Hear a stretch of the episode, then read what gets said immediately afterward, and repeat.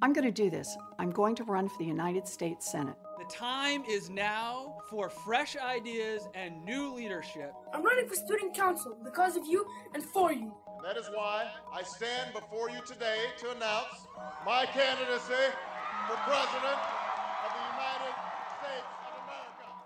Welcome to the Arena Talks podcast, where we interview emerging political leaders from across the country. I'm Ravi Gupta, co founder and managing partner of Arena, and today I interviewed Daniel Markovits, who's the Guido Calabresi Professor of Law at Yale Law School and the author of The Meritocracy Trap, a book that places meritocracy at the center of rising economic inequality and social and political dysfunction in this country. Daniel Markovits talks to us in this episode about how there is a wider group of people who are responsible for and complicit in the growing gap between the rich and everybody else in this country. And what he has to say is inconvenient for many of us, it's provocative, and it's going to challenge the way that we go about our politics.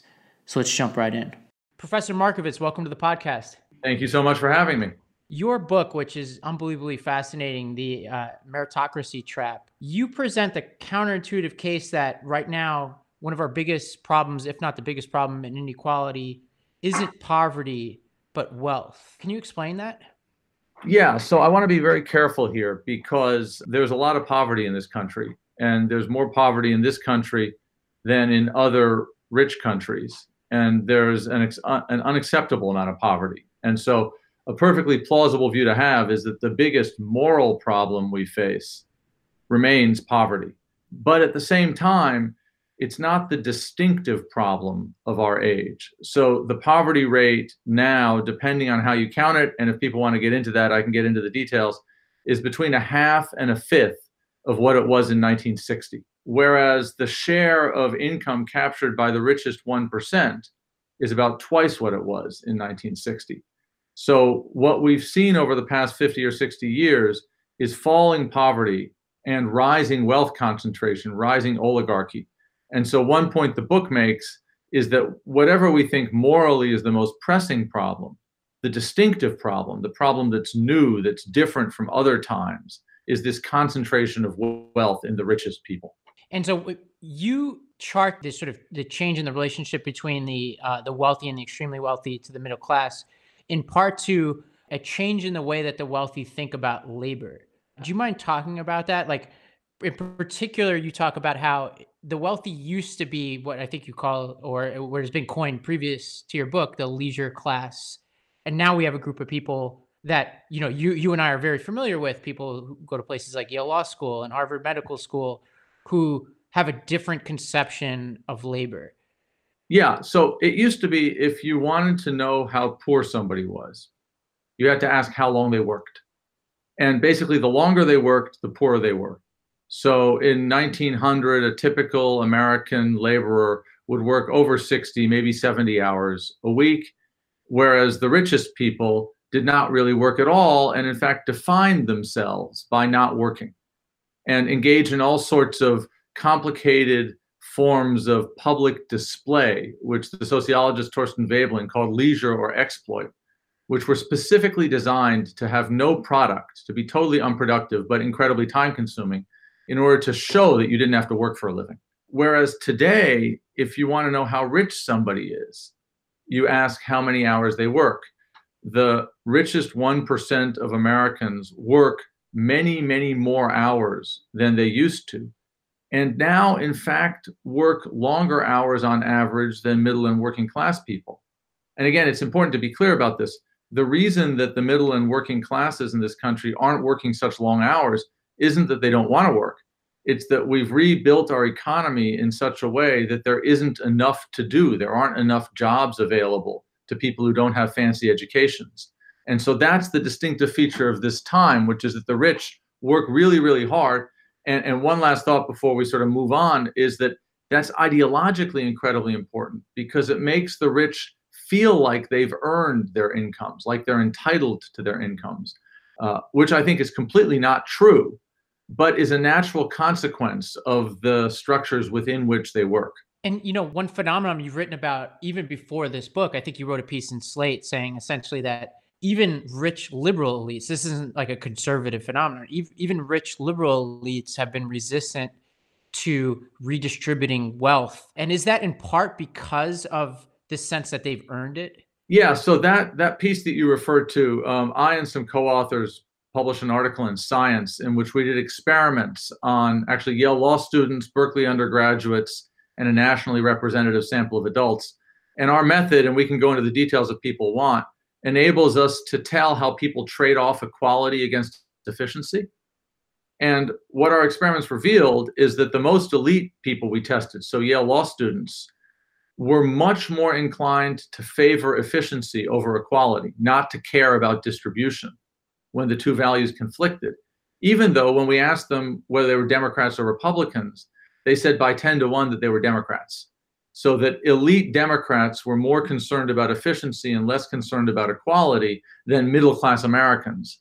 And that's connected, I think, to the fact that these elite Democrats had been working, testing, competing with one another their whole lives and had sort of internalized this market based efficiency, labor based form of hierarchy, which was very good for them, which they then thought was justified.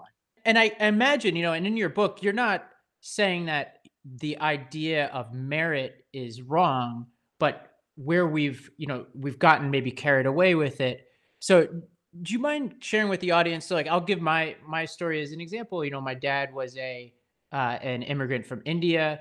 I come from, in many ways, that Indian ethic of the test being the great equalizer. You know, like, so the alternative to families like mine is, in my head, is like the Upper East Side family who has connections and they can get their kid into the right school. Whereas a, like a lot of Asian families, in particular, Indian uh, families as well, love tests and and competition and we kind of we thrive on the meritocracy because we view it as the most transparent way to success yeah so for those of us who kind of want to keep parts of the meritocracy how do we think about this this challenge right now? Yeah i mean so what you're reporting now is the very set of ideas that led the early american meritocrats to embrace meritocracy which is that you know in 1950 1960 we lived in a world in which African Americans, women, many kinds of immigrants, Jews, Catholics,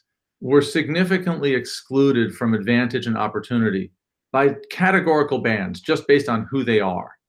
And what the meritocrats thought was if we make your access to advantage turn on your accomplishments rather than your race or your gender or your religion or ethnicity, we're going to have a much more open and mobile society. And, and that's true because, after all, ability, talent, willingness to work aren't captured by white men, they're distributed across the whole population. And for a while, meritocracy did open up the elite. But then what happened is that the new elite, that was itself produced by meritocracy, turned out to be incredibly good at training its children and incredibly devoted to educating its children.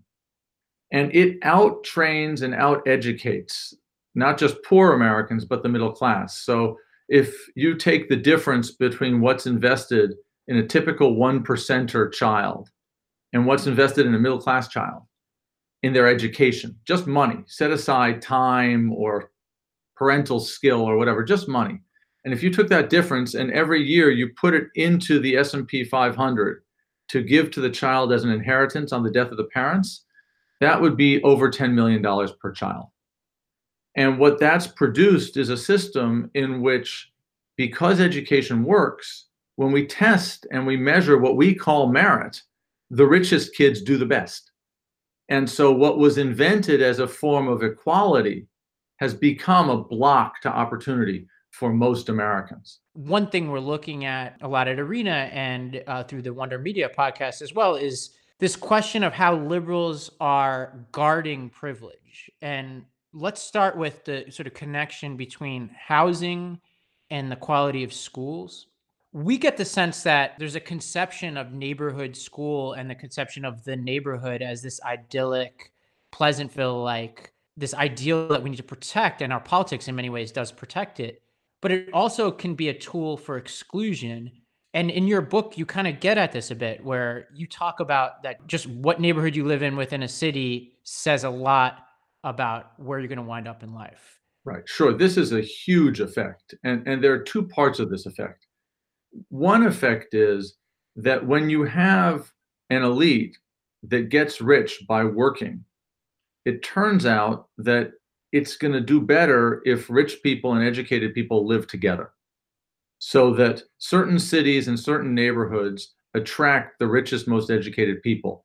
And the concentration of rich and educated people geographically has grown enormously over the past 40 or 50 years, so that the rich and educated live in the same places now.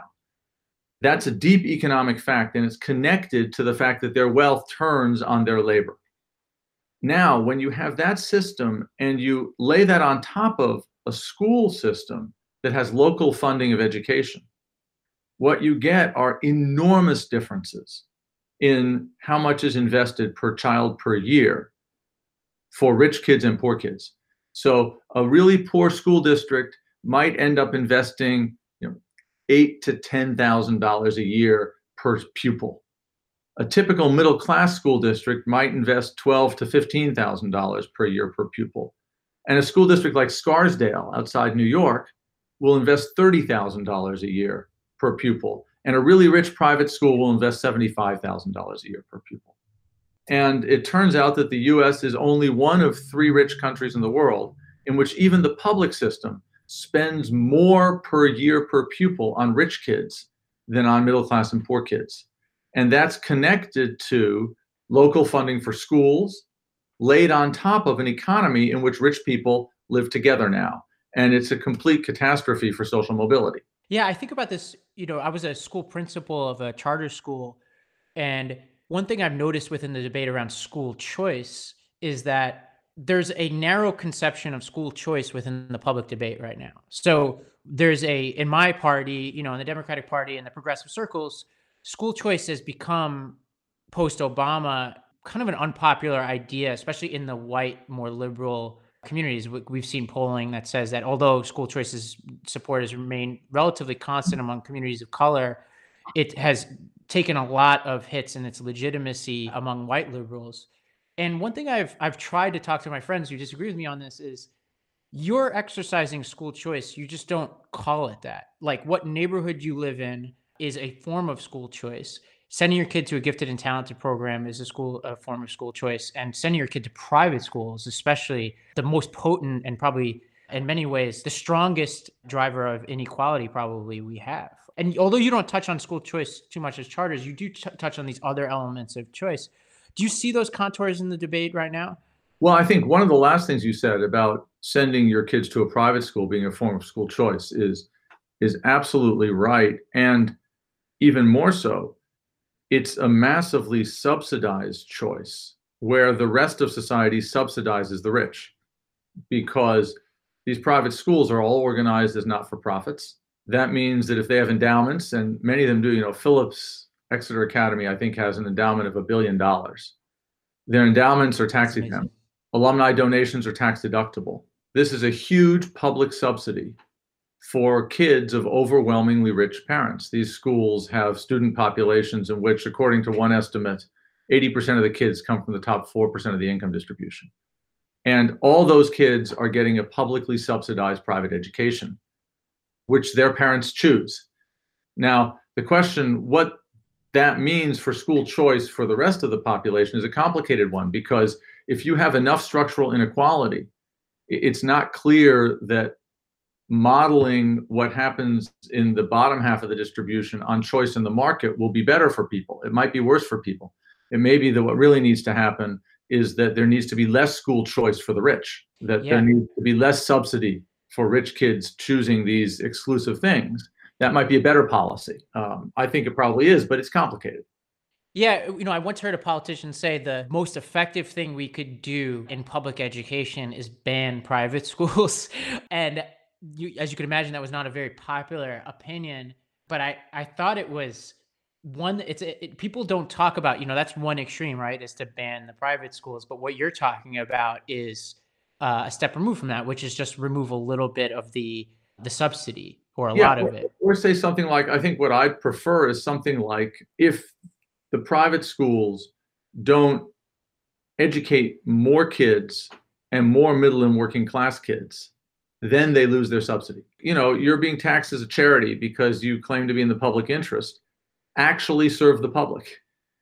And if Yeah. you actually serve the public and have a student body whose income and class background resembles the public, keep your charity. But if you remain a club for rich kids, why should we treat you as a charity rather than as a club? And as a club, you'd be taxed. Another counterintuitive part of your book is you talk about the difference between wealth and income. And just as somebody who's been following the debate over the past few years, especially within the Democratic Party, and most of the people listening to this are going to be progressives and Democrats, is we spend a lot of time talking about wealth creation. And there's this the influence of, of thinkers like Thomas Piketty who have charted or basically who've made the case that the problem is really at, at the wealth level, not the income level. You seem to to to make the case that income is is a bigger driver of this than we're giving it credit for. Do you mind giving us a little bit of the background on that? Yeah. So so I think there is a wealth problem. I want to be clear about that. And there's particularly an oligarchy problem. So that there are some people who are just astonishingly wealthy and wealthy in a way that makes them no longer subject to governance by the rest of us and allows them to interfere in politics in pernicious ways. And I think that's a real problem. And my private politics would probably favor some sort of a wealth tax, an anti oligarchy tax, although they're complicated to design well. And, and their proponents, I think, make them seem simpler than they are. But at the same time, there are a lot of people who have an income of, let's say, two, three, four, five million dollars a year in this country, whose income is based on their selling their services. These are lawyers, bankers, managers of various sorts, consultants of various sorts. And if you look at the richest 1% of Americans, over half for sure, and I think between two thirds and three quarters of their income comes not from capital, but from selling their own labor. And the value of their human capital, as it were, that is to say, the set of skills and capacities that makes them be able to charge so much money for their labor, typically isn't included in their wealth. And do you mind just before you keep moving on on that point? Uh, I once heard you give a really good explanation of of what you just said. The fact that so much of it's coming from their labor. You broke it down, I think, for Ezra Klein once. I heard you do that. Do you mind just breaking it down, like how you how you got to that point, like layering in the different types of folks we're talking about here? Well, one way to do it is is almost journalistically, which is if you look at lawyers, partners at law firms whose profits per partner are greater than about $400,000 a year, professionals who work in finance and banking, specialist medical doctors, elite accountants, and people who are vice presidents or above at S&P 1500 companies, you get to between 750,000 and a million people. And so that's over half of the 1%. And that's not a sort of sophisticated economic modeling way of doing it. There's a, a great paper by uh, Yagan Zwick and some other economists that show the prominence of labor income using microdata. But this is a, just an intuitive and journalistic way of doing it. We know those jobs. We know who's in those jobs. We know what those jobs pay. And, and those jobs fill out the bulk of the 1%. And, and those are people whose assets are their human capital, not inherited. Yeah. Uh, one interesting update to your material is the world that we're living in right now. And what what's fascinating about your work is that you talk about this group of people who derive so much of their self-worth from their labor. And so many of these people are are now inside. uh, and you know, there was something funny you said at the end of I think it was the, the Ezra Klein podcast where you basically talked about how quality of time versus quantity of time. And you said you know maybe you know these these folks who have now been working their asses off to provide for their family and to provide a certain way of life have made a trade-off where they have probably been really bad at other aspects of life like parenting and friendship and just uh, attention to the you know the you know what's in front of their face And so you said at the end of that podcast or, or at some point in it that you know maybe folks need to focus more on quantity of time uh, with their kids and with their families. Seems like they have that now. So, what do you think this experiment's going to do to this group of elites? Is it going to change their culture? Do you think? Is it going to make the the negative effects that you've described even worse? Uh, like, what do you what do you think this does to us? I, I think this is a it's going to be really complicated, unsurprisingly. One thing we are starting to know, which is intuitive, but I don't think we know yet how pronounced this effect is, is that rich and educated people are much more able to work from home than the rest of the workforce.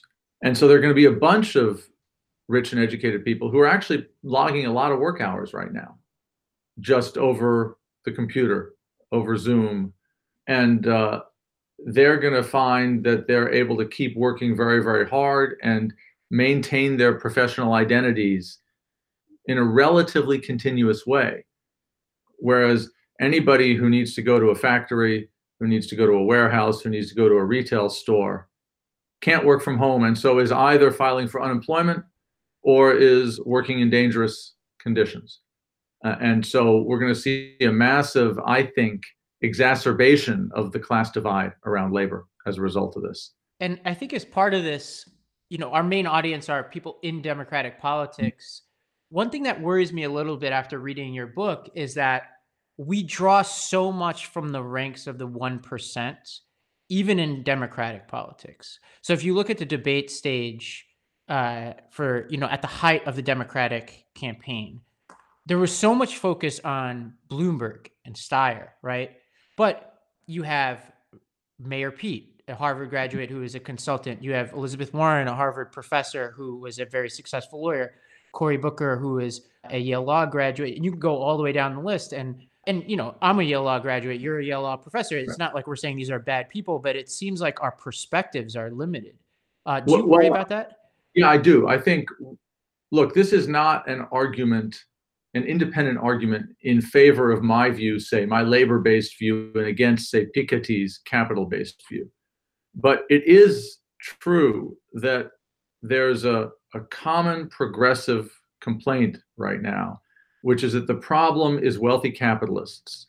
The problem isn't the 1%, it's the 0.0001%.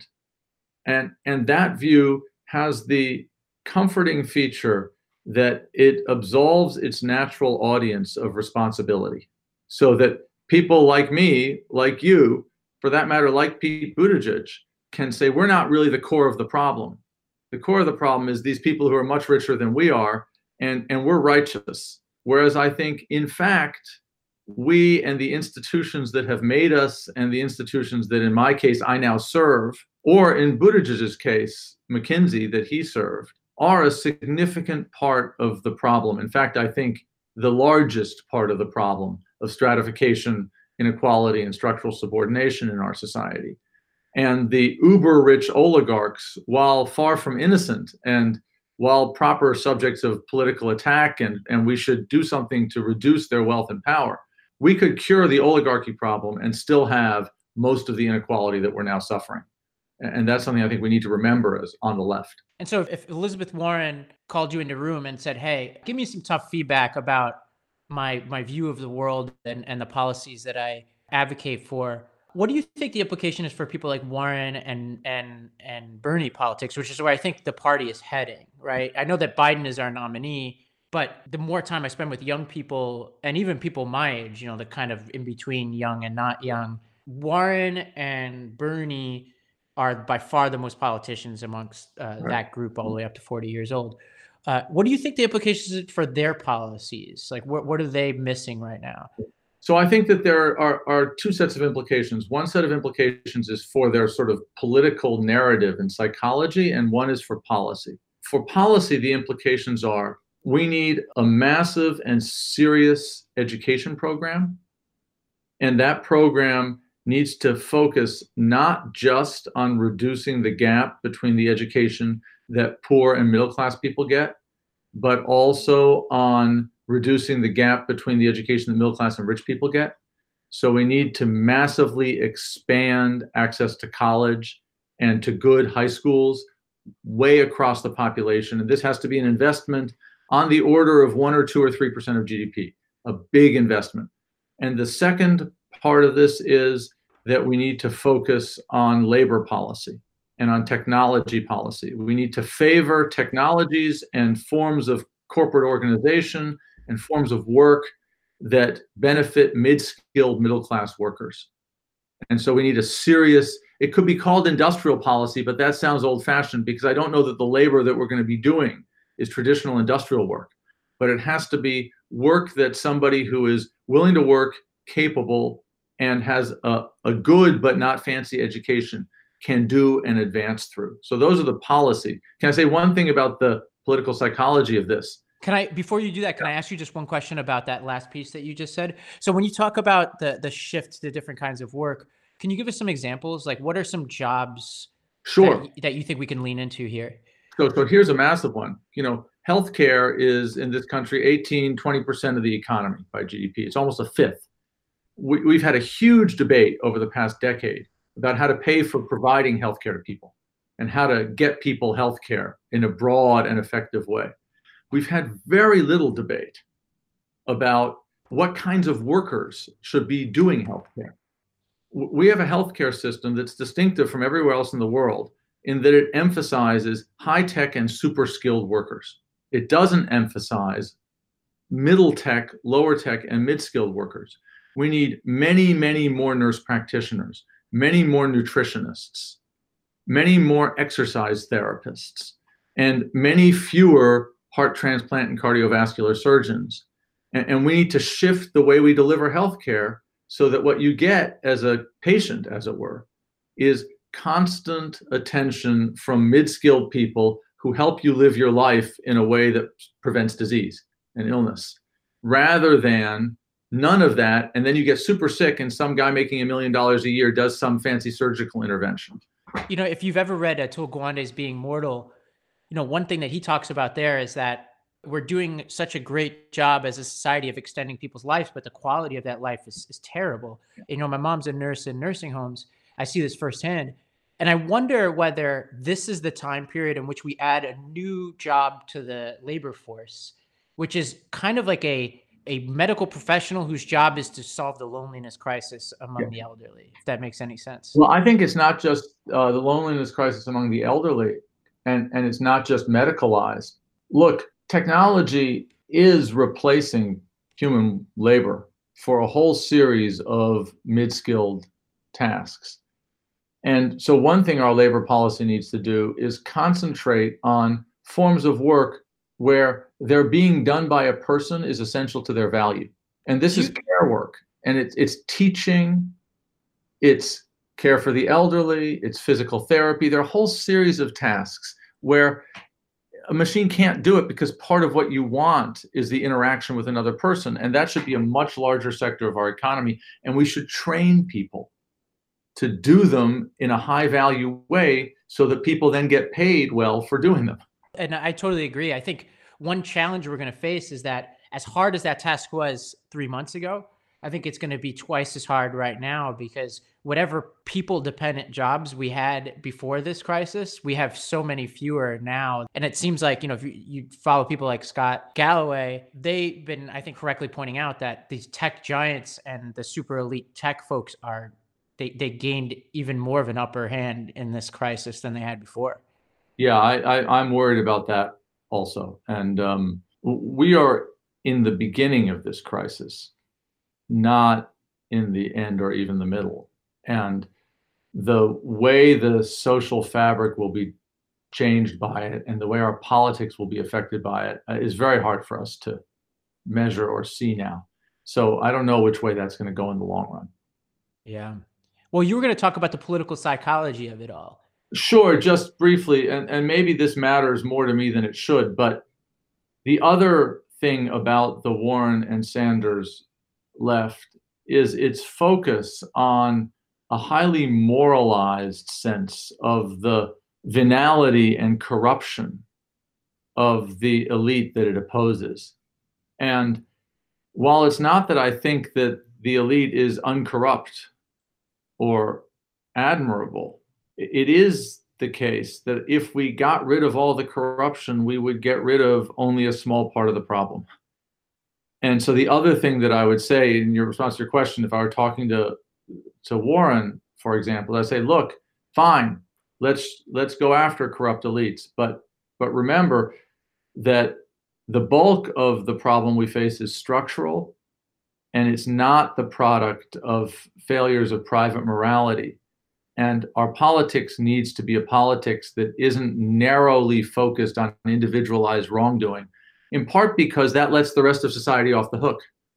And it, it is a feature of the way in which we've organized our social and economic life that we have this inequality, not that there's some bad actors out there.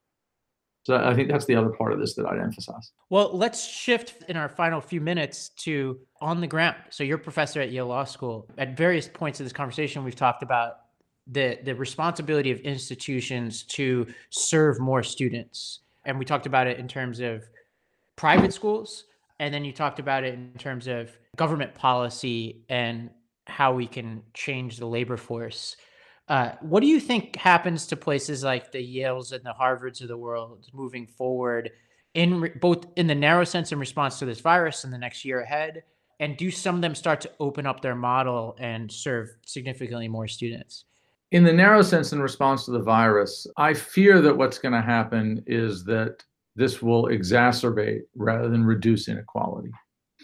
That the the richest institutions will be able to ride it out and the highest status institutions will be able to draw students even if they have to teach remotely whereas poorer institutions or lower status institutions will be less secure and will have fewer students be willing to say yeah i'm going to come even if i can't come physically so i think in the short to medium run this is a bad thing for equality in education in a thousand ways besides the two that i mentioned in the longer run, there's going to be a reckoning with super elite education. Probably many of your listeners have seen this statistic that Harvard, Yale, Princeton, Stanford now educate more students whose parents are in the top 1% of the income distribution than students that come from the entire bottom half. So they really are overrun by rich students. At the same time, if you take the 10 largest university endowments in the country and you just look at their growth over the past 30 or 40 years and you extend that growth line out into the future and you take US household wealth and you look at its growth and you extend its growth out into the future. Sometime in the 22nd century those 10 universities will own all of America and and that's not going to happen obviously. And it's not going to happen especially when they educate rich kids. So there is a kind of a reckoning coming.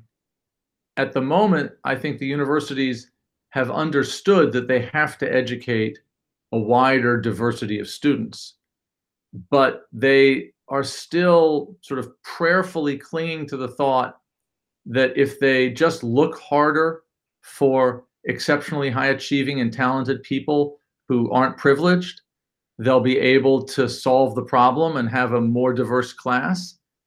And the truth is that they should do that and that they will have a slightly more diverse class if they do that. But because the rich so much out educate everybody else in their children, that's not a method that the entire sector can deploy to get better. What actually has to happen is they have to just become less elite. They have to educate more people. The gap between Harvard and the University of Massachusetts has to be smaller. And, and that requires a more fundamental reckoning that I think these universities are not yet willing to accept, but will be forced by circumstances to accept soon enough. And so when you talk about the reckoning coming, I hate to end on such a negative note, but uh, I wonder whether what the relationship to Trump and that reckoning is. Like, is Trump the reckoning? Is he part of the reckoning? Is he a symptom of the reckoning? Is he related to the reckoning? And the reason why I ask is because you have so much rich data in your book about consumer habits Hmm. of the elite. And I think this is a part of the discussion that is not discussed enough. Uh, and the reason why I mention this is because I grew up on Staten Island, New York, and amongst, uh, including my family and my close friends, a ton of Trump supporters. And I think what's surprising to a lot of friends of mine who don't know a lot of Trump supporters is that there is a diversity amongst that group. And there are a lot of people I grew up with, their their Trump support is largely an FU to what, what they view as this party that's going on that they are not invited to. And that was really their reaction. It was more a protest vote than anything else. Uh, what do you think the relationship is from Trump to this reckoning? So I think two thoughts about that. One jumps off really very much from what you've just said, which is that people on the left often say things like, how can middle and working class people who are angry at inequality support Trump, who's a billionaire, who's an oligarch, who inherited his wealth? And, and that I think completely misses the point, which is that the justified resentment that many Americans have in the face of economic inequality isn't against the billionaires, it's against the professional class because people correctly perceive that although it may be unfair that some people inherit a billion dollars, that's not the unfairness that's keeping them down. What's keeping them down is the unfairness of the broader 1 to 10% of the professional class that is getting all the best housing, getting all the places in the best schools, getting the best jobs, and then using those jobs to restructure work so that nobody else has a job anymore. And, and so Trump is sort of not related to the inequality that's driving the protests. So, so I think that's one thing that's definitely going on. The other thing, which is I think important, and I don't know, you know, there's obviously a lot of dispute about this, and, and I offer what's really now reporting rather than data. Uh, I interviewed a bunch of Trump supporters in connection with writing the book, and to a person, they were not impressed with his character. And to a person, they were not impressed with the most venomous and mean spirited parts of his politics. Now, that's not to say that there isn't a portion of the American population that is you know, deeply bigoted in various ways and marching forward towards some nativist form of exclusion. Of course, there is. But a lot of Trump's support, I think, is in spite of rather than because of those features of his politics.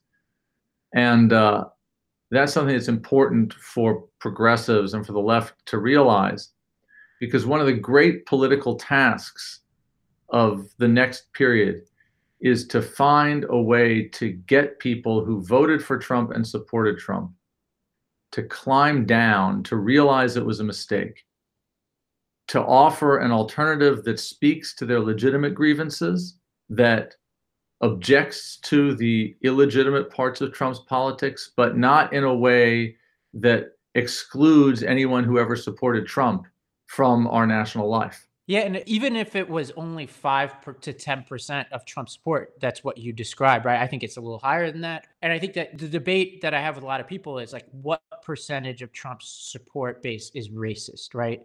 And I think that if you grant like a huge percentage of the Trump vote, if you granted to somebody that a huge percentage of that vote was for the worst possible reasons, there still is enough out there, in my opinion, that are this other category that you're talking about. And if we just pick off enough of those folks and then do all the other things that we need to do on turn on our side, that's that's the ball game. Also, even within the the racist group, you know, racist is a complicated category that covers a lot of things. So I think there's a, a, there are a lot of people who don't mind racism very much. It's not that they are committed to racism. It's just they don't mind it. They're not inclined to see it. When they see it, they're inclined to discount it. This has to do with the fact that you know this is a country that has never come to a serious reckoning with you know the fact that it was built on the most brutal genocidal form of oppression of a race imaginable almost and has never really taken that seriously. And so there's a lot of the population that's just not willing to see that. And, and then there's a smaller set of the population that kind of likes that. And, and I think in Trump supporters, there is that small set, but there's a lot of people who they don't really object to his racism, but they're not committed to it. And then there's this other five or 10% you're talking about that does object to his racism, but is angry enough to vote for him anyway. And we do need to keep all three of those groups separate. And so, as we round this conversation out, the reason why I wanted to talk to you is because the spirit of this all is self examination. And so, your book, and the reason why I, I, highly recommend it, particularly for our audience, is because our audience are people like me. You know, they're people who uh, went to really good schools, Uh, they're people who either work at law firms or are doctors or entrepreneurs. And uh, the point of this podcast is not that they're bad. I mean, I'm one of them, uh, and if and and if they're bad, I'm bad. So maybe we're all bad. But it's not like a simple black and white. But it's that we're particularly engaging in politics that can change the story that we're telling. And so, what I want to ask you as we round this out is for people who are of that 1%, and so the people who be listening to this podcast are people who are of the 1% who actually care about policy, who want to do the right thing. What are just a few pieces you want to leave them with about how to think through the next few years in our politics and what we should be advocating for? So I, I think three things. First, in policy terms, most narrowly, focus on policies that will help empower more people and the middle class in particular. Don't get distracted by uh, shiny ideas that that make the elite more honorable or more responsible. There really does have to be a redistribution of power down throughout the society. Second point is that don't cling to your privilege, both because it's the wrong thing to do, but also because it's actually not in this elite's interest. That the deal that this elite has, and this is going to be completely vivid to any parent, is that yes, your kids, if you're in the 1%, have all these advantages. But man, they're clawing and scratching to keep them. and you in your parenting are constantly worried they're not going to measure up and they're going to lose caste. And so a more equal society would make you a little less rich, but it would make you a lot more free and it's in your interest also. And then the third point is that resist the urge to find private moral blame. That politics at this moment is fundamentally structural. It's not about who is well motivated and who's badly motivated, who is a good actor, who's a bad actor. It's about a series of economic and social structures which mean that ordinary people behave in ways that are bad for everybody and focus on the structures. Don't focus on individual moral responsibility. So I think those are the the three things that I, I'd suggest. You know, for what it's worth. Of course, the fourth thing I'd suggest is that anybody who makes suggestions of that sort probably shouldn't be listened to. well, Professor Markovits, uh, I want to recommend to folks pick up uh, the Meritocracy Trap and you know get it at your local bookstore uh, if you can. And I think it's an amazing read. It's a challenging read. It's one that anybody who is in that one to ten percent, I think, needs to pick up and needs to internalize. Uh, and so, thank you, Professor, for joining us. Thank you so much for having me on. It's been a real pleasure. Thank you.